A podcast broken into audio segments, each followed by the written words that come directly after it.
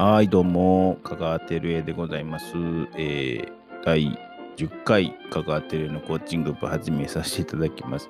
えー、大変、もうね、遅なってね、変えるか変えられへんかみたいな、今日は手短に、えー、収録して、もう絞り込んでやりたいと思います。えー、このね、今最近ちょっとね、もうほんまに立て込んでまして、コロナのせいか、もうほぼ夏ぐらいからこの4月が始まったぐらいのね、3、4ヶ月遅れぐらいの、ね、仕事のイメージなんですよ。だから、あの寒なってんのにね、まだジャケットも着ずに、えー、通勤とかして、慌てても寒くて帰ってるみたいな。えー、日々が続いておりますが、皆さんどうお過ごしでございましょうか？なんかね、なんか季節感がね、今年は狂いますね。どうも、もう冬なんやっていう感じでびっくりしていますけども。えー、まあ、最近はですね、私、あの、弁護士会のお仕事で、えー、青年後見人の推薦を受けて、あの、チームになってですね、この人をこの事件の後見につけたいんちゃうか、みたいな、えー、お仕事をしてます。これはまあ、高齢者、障害者の支援の委員会のお仕事なんですけど、えー、何ヶ月かに1回回ってきて、もう10件、20件と大量にある事案を全部読み込んで、この事案にはこの先生ええんちゃうかっていうのもね、膨大なリストの中選んだりしてるんですけども、まあ、なかなか大変な事件もありましてですね、あのまあ、虐待であるとか、えー、なんや、まあいろいろと本人さんのね、いろんな問題が大きくて、弁護士として対処するのもなかなか大変ですよという事件もあるんですけど、まあこの先生にお願いしようかなと、すみませんと報酬とかもなんもないですけどもいいでしょうかとか、あ市の補助があります、弁護士会の補助がありますと言って、お願いをして、えー、大変な事件をすがっていくんですけど、まあ、もちろんお仕事の状況とかで受けられへんという先生がまあ、いてますんで、まあ、断られたりすることあるけど、そんな無限に断る方は絶対いなくて、いろんな事情があって、えー、今日ちょっと今この状況では難しいですね、とかっていう話があって、えー、あ次、またすみません、また次お願いしますと言って、また改めて名簿に帰り、条件に合う先生を探しっていうのも2回、3回いろいろ失敗したりしながら繰り返して。で、えー、こんなこう大変な事件ですけどいいですかねって言ったら、あいいですよ、先生も大変ですね。で、あの、やらせていただきます。と、いろんな事件があって、もう、ね、ちゃんとした、あちゃんと報酬もらえる事件もあれば、こういうボランティアの事件もあるし、そんな全然気にしてませんよ、みたいなことを、えー、お願いした先の先生から、お返しいただいた、ああ、この先生、先生やな、信用できんな、みたいな、こう、救われた気持ちで、えー、電話を置いて、まあね、辛かってお願いするのも申し訳ないって思ってたけど、やっぱ弁護士のその精神というかな、人を助けしたい精神を思い知り、えー、この先生、先生はわーとか独り言言って、事務局の人にまた言ったりとかするんですけどね。なんかそういう、実は弁護士ってそんな金儲けとか、なんか知的とかすごい裁判やってるとかじゃなくて、本当ボランティア仕事めちゃくちゃやってるんですよね。この辺をもうちょっと本当はアピールしていいと思うんですけど、なかなか、で、別にそんな、すごく限られた人がやってるんじゃなくて、皆さんがやっていて、えー、僕で役に立つやつやりますよ、みたいな、そういう気持ちでいてくださってる方がとても多くて、胸のすく思いを、えー、今日は2件3件とそういう電話をして OK いただいて、ありがたいなと思って、弁護士してたもんちゃうなと思った一日でした。あまあ、そういう今日ちょっと今日の話とあんま関係ないんですけど、あの満たされた気持ちになって、でも体は疲れてたりとかして、えー、いう中で、えー、お話をさせていただきたいと思います。今日はファウンデーションというお話をさせていただきます。えー、コーチングは目標達成、目的にかなって根ざした自分の目標のためでぐいぐいこうものを進めていくような、えー、前に前にこう回転させていくようなことをこう促進するコミュニケーションなんですけども、えー、その大前提として、えー、ファウンデーション、自分の基盤ですかね、まあ、そういう体力、精神力っていうのが、えー、ちゃんと整った状態じゃないと、やっぱりそういう状態で、えこんなことしたいんですよって言っても、なかなかこう体がついていかない。気持ちはあるけど体がついていかないみたいなことなので、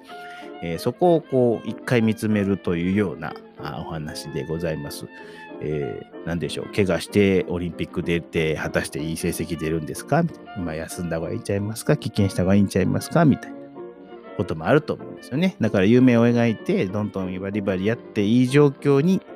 なるのが一番ですけど、そうじゃない時に、じゃあなんか、あの回復するというかね、自分を取り戻すようなあことも必要ですよというのがファウンデーションを整えるというテーマでございます。ま、コーチングの原動力、大前提みたいな話ですので、ちょっとこの秋口、いろいろ仕事が混んできてしんどい時にしっかり扱っておきたいなというテーマでございます。えー、僕はファウンデーションちょっと苦手で、えー、苦手というかね、ファウンデーションってこうアセスメントといって、こうチェックリストみたいなこう丸つけたりしていくんですね。あのファウンデーションでやっていくときに、経済とか体調とか、いろんなタイムマネジメントとかっていうテーマで、こう、自分を測っていくんですけど、ね、それで、あ全然チェックつかへんなって言ってへこんだりするんでね、自分がかなりこうできてない状況とか。まあ、それは、あの、へこむことではなくて、まあ、現状分析なので、フィードバックの時も言いましたけども、必要な、自分にとって必要な情報ですので、えーそこはなんとか耐えたいなと思ってるんですけど、今日はまあ割とあのライトの話で、っていうのは終電をもう超えてて、早く帰らなあかんのにずっと、えー、撮ってるので、えー、すごく手短な10分、20分の回にしたいと思います。えー、ファウンデーションの完了と未完了ということだけに絞ってお話をさせていただきたいと思います。では、よろしくお願いします。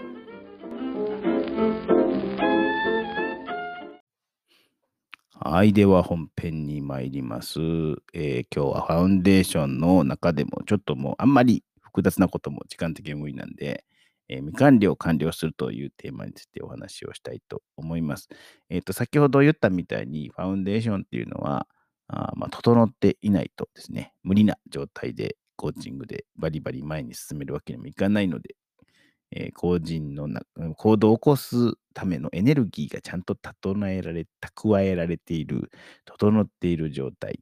えー、ロスがない状態をちゃんと目指そうぜというのがファウンデーションでございます。えっ、ー、と、ね、化粧の下地のファンデーションっていうのと同じですね。基礎の部分、基礎体力、インナーマッスルの部分、自己基盤のお話でございます。で、これが崩れてんのに、あんまり未来のこととか、次々先のことっていうのはできないわけでございます。で、ここが大事ですよと。ちゃんと能力、気力、えー、知識、いろんな条件整っていても、えー、なんかどうも意欲が湧かない、モチベーションが下がってる。まあ、もともと決めたことの気が変わっちゃったとか、健康問題ですね。とか、まあ、家族でのトラブルがあって悩んでるとか、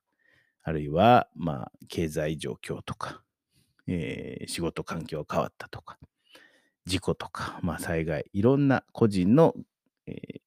本人の力ではどうにもならないような外圧的なことも含めてですね、そういったいろんな状況の中で、えー、自分がやりたいことが本当に取り組めるのか、整ってんのかということがテーマになります。で、これは目標達成をする上で、いろんな、えー、変化とか障害というものがあって、えー、できひん場合に、まあ、自分の状況をちゃんと整えるというテーマです。で、えー、まあ、筋トレみたいなものとか、まあ、メンテナンスをするというようなことですね。で、そういうことがちゃんとできている状態で初めて目標に迎えるんだよと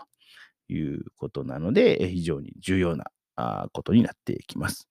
で、えー、ファウンデーションを扱う上で、えー、このコーチングの教科書とかで言われているのが、えっ、ー、と、エネルギーをちゃんと効率的、効果的に漏れなく使うっていうのが、まあ、重要なんですけど、そのエネルギーマネジメントというテーマの中で、えー、未完了を完了させるということと、えー、タイムマネジメントという2つのテーマが出てきますね。ファウンデーションの中で。えー、これができてくると、自分のその自己基盤が整ってくるというふうに言われています。で、え、ー、と、今日はもう未完了完了するというところだけに特化してみたいと思います。えっ、と、皆さん、あの、タスクリストとかですね、トゥードゥーリストっていうのを活用されているでしょうか？えっ、と、僕は、あの、 Todoist というアプリとかウェブサービスを利用してやることを期限とか、えー、テーマあ、いわゆるペルソナとかで分けてですね、えー、人に頼むものとか、自分がやるもんとか、えーいつやるとかっていうのを一応入れて、えー取り組んでいます。で、えっ、と、ただそれでもめちゃくちゃタスクリストに未完了がいっぱい並んでくるとですね、まあなかなかその存在自身ができてないなっていう、えーへこむ原因にもなったりします。で、えっ、と、ゲッティング・シングスだ、GTD という考え方が、えーなんちゃらアレンとかいう人 やって全然分かってないけど、えーそういう考え方でもね、あの、物事が発生すると常に書き出して、そこに全てポケット一つに放り込んで、その上で時々仕分けをして、やるべき仕事を資料とか、これは見るだけでいいとかっていうふうに仕分けをしていって、仕事をこう漏らさずに、えー脳みそにあるものを全部吐き出した状態にして仕分けしていくという考え方あるんですけど、えーまあ、そういうのができてるできてへんっていう、そのね、ややらなあかんことができてへんっていうことで結構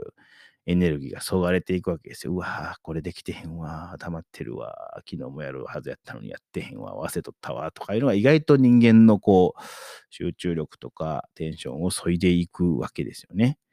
えーやろうと思っててできないこと、やめなあかんのにやめてないこと、なんか過去やあのやったあの思い出で引っかかってる思い出みたいな、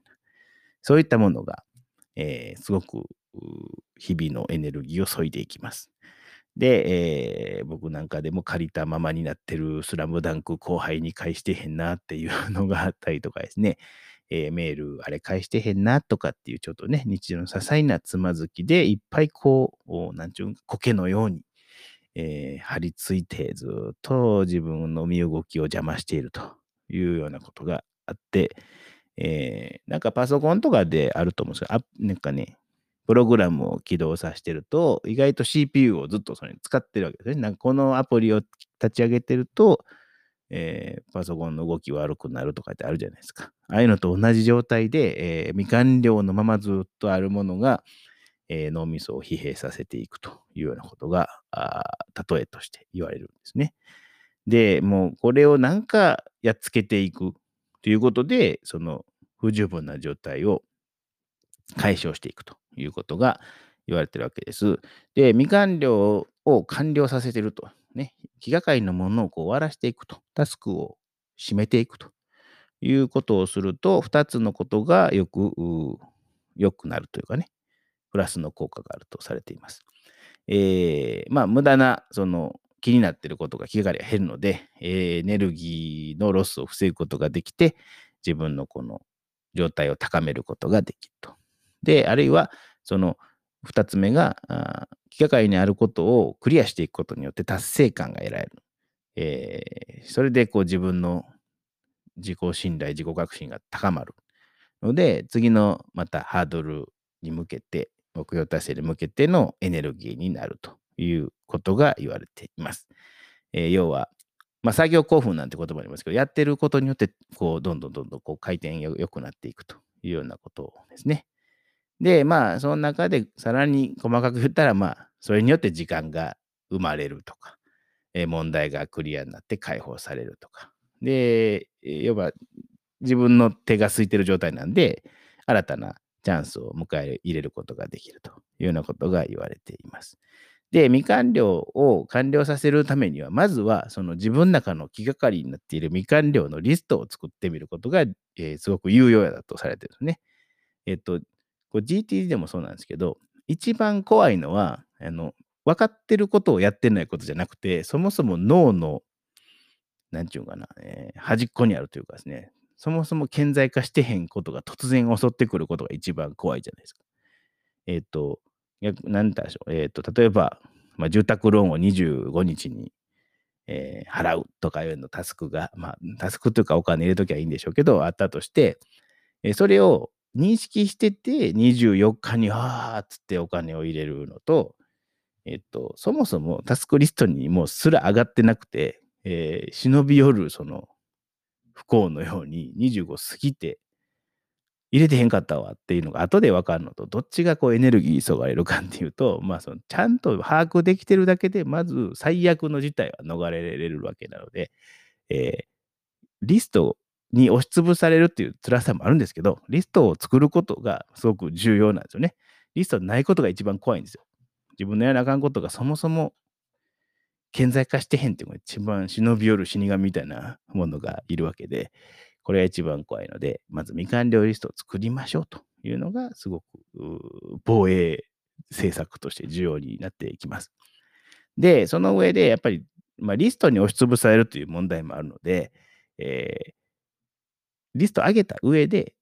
こう潰していくのも、まあ、いろいろとルールがあるんじゃないかと言われてるんですね。で、まあ、まずは自分にとってやりやすいやつをこうサクサクと、えー、完了できるやつからちっちゃいハードルからやっていこうというのが一つですね。で、二つ目に、えっ、ー、と、僕もよくあるんですけど、全部自分でせなあかんと思うとなかなか難しいんですね。例えば細かい計算問とか細かい書類のえー、作って出すとか、郵便出すとかっていうのは、まあ、自分でやるとそんだけの多分時間が、えー、取られてしまったり、まあ、細切れの時間の中でこれできへんなって思ってるといつまでもできひんっていうことになっていくので、やっぱり人の力を借りるっていうのはすごく大事ですよね。で、まあ、話すとかね、やり方がちょっといまいちつかめてへんから、人と話をすることで、こう、フローチャートを思い浮かべて、じゃあこれをやっとこうとか、これお願いねとかっていう割り振りをしたりとか。まあ、人と協調することもすごく未完了を完了させるために大事ですね。で、もう一つは、あまあ、未完了をこう完了して、喜びを得る、達成感を得る仕組みを作る。えー、人に言って、えー、報告して、ありがとうって言われるとか、あ終わりましたって言って、あの、確認するとかっていうね、部下的なイメージと、まあ、チェックリストを潰していって、こう、サクサク消えていく喜びを得るとかね、こう、作業興奮的な、なんかそういう仕組みを作るということですね。で、もう一つは、えー、まあ、目的をちゃんと意識する。なぜこれをするのかっていう、その、えー、ちゃんと深いところまで、えー、描くということも大事だとされています。これはレンガ積みの話もありますけど、まあ、なぜ、えー、まあ、単純に一個一個レンガ積む仕事があったとして、これがすごく立派なお屋敷を作るための一つ一つの作業なんだよっていうふうに言われて取り組む人間と、えー、レンガをとりあえずこの順番積んでくれって言って単なる作業として、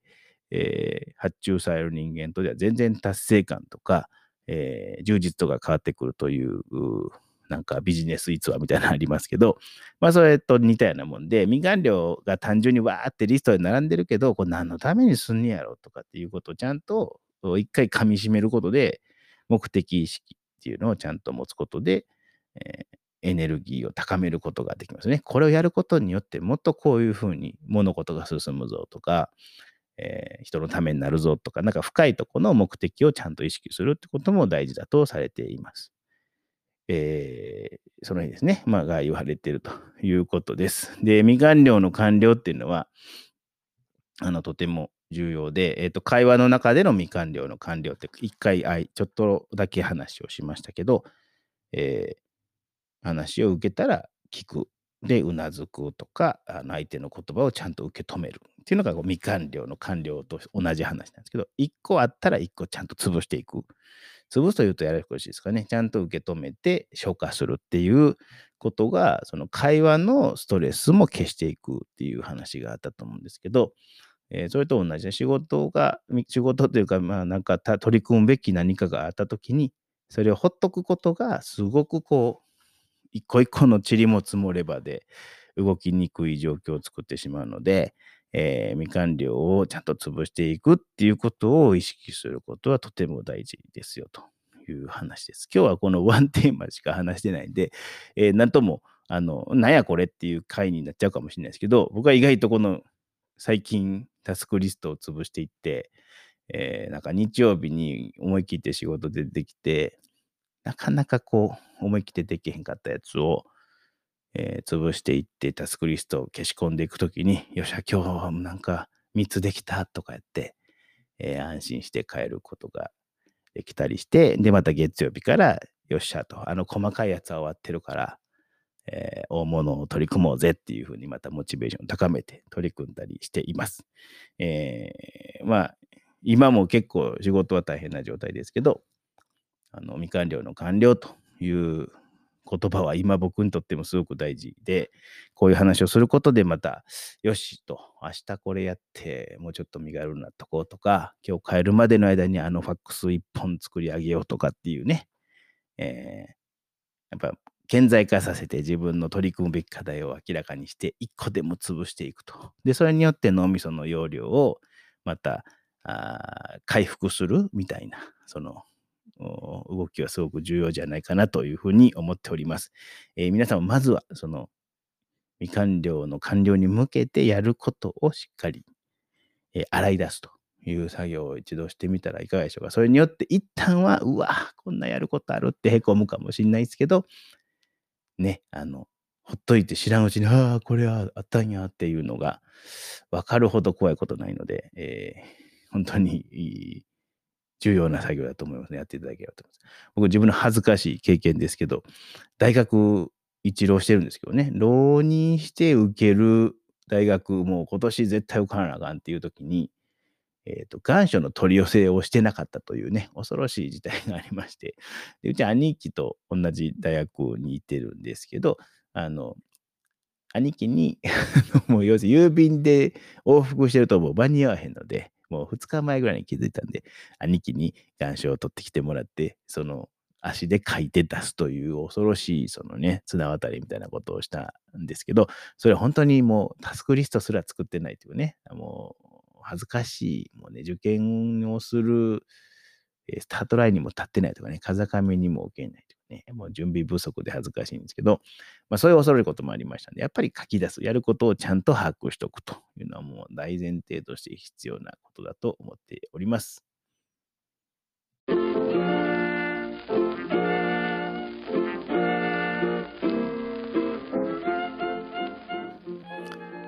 はい、えー、今日のテーマはファウンデーション、ね、自己基盤を整えるというようなテーマの、本当にもう一つタイムマネジメントの話は全くできてないんですけど、えー、未完了完了するというテーマでお話をさせていただきました。同じようなことをぐるぐるやっておりますが、えー、分かっていただけたら幸いですね。で、えー、まあね、明日もやることいっぱいあって、このこの話をしてまた身につまされたりして、うわ、明日このえー、明日コーチングの研修の講師をするんですけど、明日のレジュメは前に作っちゃってるんですけど、その実際の講義プランできてへんな、もう一回ちょっと自分の中で洗い出してなかなっていうことが頭に浮かんだりとか、えー、まあ、あの書面出してへんなとか、ね、なかなかいろいろとまた頭痛いですけど、ね、やっぱりそれ逃げずにちゃんとできる状況を回復するためにも、やっぱり一回の状況を書き出すということを頑張っていただければと思います。えっと、ね、メールいただいておりますのでご紹介をさせていただきたいと思いますけど、えー、いつもね、ありがとうございます。パピーさんという40代男性の方からいただいております。えー、テレ部長、いつも配信ありがとうございます。えー、前回の強み、ね、強みありましたね、え自分に必要な部分で大変興味深く拝聴いたしました。ストレングスファインダーやってみたいと思います。ぜひやってみてください。えー、とても面白い結果が出ると思います。えー、戻りますね、意識はしていませんでしたが、関係性を大切にする強みにしていきたいです。えー、僕が言ったやつですね。多分なんかパピーさんってそういうことを思ってはる人ちゃうかなっていうふうに思って、えー、言わせていただいたのを受け止めていただきましてありがとうございます。えー、戻ります、えー。テレ部長とは SNS だけでのやり取りのつながりですが、ここまでいろいろと対応してくださり感謝しかございません。これ嬉しいですね。もう、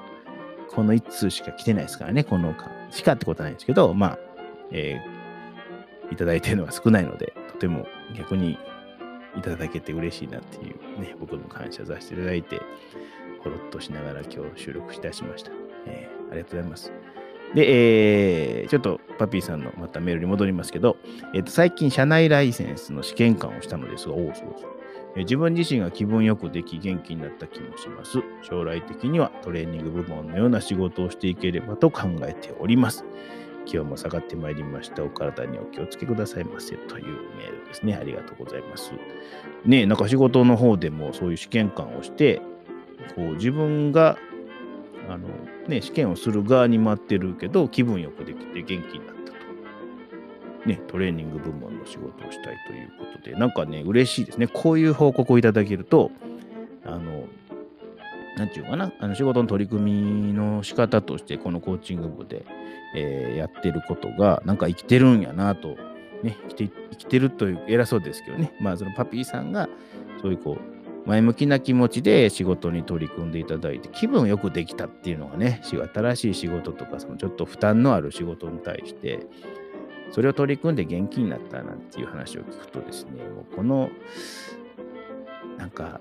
人生が開けていくとこを横で見れるというのがもうすごく楽しいですね。僕はコーチングをやってる一つの原動力として自分がどうするかっていうのはもちろん重要なんですけど人がこうのなんか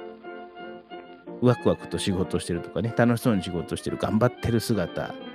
を見るのが嬉しいというのが結構あるので、えー、その危機として仕事をされてるのを横で、えー、想像しながら、よしよしとね、拍手を送りながら、えー、収録をしております。そう言いながら、まあね、ちょっとリアクション少なかったらうじうじしてるんですけど、あの、こういうね、嬉しい報告を見ると、また一気にもう一日でポーンと100点満点の気持ちになりますので、えー、ぜひともですね、こう、こんなことやって、えー、学んだことを、例えば職場で実践したらこんなリアクション返ってきて、なんか楽しかったとかね、そういう報告をもしいただけると、もうむちゃくちゃ嬉しいですね。もう何回もそのメールを読み返してニヤニヤ、えー、しながら電車の中で、え、やってたりするので、えー、メールなりメールフォームなりでいただけると大変僕も励みになりますので、えよろしくお願いいたします。えでは、皆さん、ファウンデーション、このね、冬に向けて年末に向けて忙しくなると思うので、今あるみかん量のちっちゃいのをこうやっつけていって、えー、気持ちよくお仕事をしていただいて脳みそを回復していただければと思います。なんとなく僕もそのね、行列並んでるやつ一個一個潰していくみたいな感覚で、えー、ね、後回しにせず、食べやすいもんから食べていくということをお勧めしたいというふうに思っております。それによってやっぱり自分の容量が回復して、大きな課題に立ち向かう時にね、なんかちっちゃいあのやつをしっかりやっつけとくって大事なんだなというふうに思います。例えばなんか、なんやろ、ドラクエとかでも複数の敵ができた時に、なんかしょうもない敵がブワーってその、まあ、窓ハンドとか、なんか、なんか腐った死体みたいなのがいっぱい出てきた時に、そいつら、まあ、ヒットポイント高かったりするんだけど、そいつらがおることで、なんかすごいその、さまよう鎧とかね、でっかい強いやつが一人おったりとかして、その、その腐った死体をほっとくことによって、こう、何回も攻撃を受けて、えー、とかね、変な魔法をかけられて、その、全滅したりすることがあるんですよ。で、そういう意味では、もうね、例え話がゲームとかで恥ずかしいんですけど、まあ、その、こいつ、その大物だけ叩こうとしてもですね、その、そのちっちゃいもんがずっと襲ってくるとですね、大物を叩けなかったりするんですよね。で、あるいは、まあ、そのちっちゃいもんのせいで、こう、マックスのこう集中力ができなくて、大物に対してそもそも戦いすら挑めないというかね、邪魔して切りかかることすらできへんってなので、やっぱ目の前のこの腐った死体をやっつけていくと、何やこの話って話なんですけど、っていうことを取り組んでいただきたいなと。で、腐った死体とか、その窓反動みたいなもんがどんだけ生活にあるかを一回あぶり出す作業をしていただきたいと、しつこく申し上げます。えー、では、あまあ、次回は11月の25日ぐらいに取れたらいいなというふうに思ってます。えー、またね、テーマはいろいろあるので、えー、また質問に戻っていきたいなとかね、すごい質問、うまい質問の作り方とかいうのをテーマにしてやってみたいかなとかいうふうにも思っております。えー、ではまたよろしくお願いします。さようなら。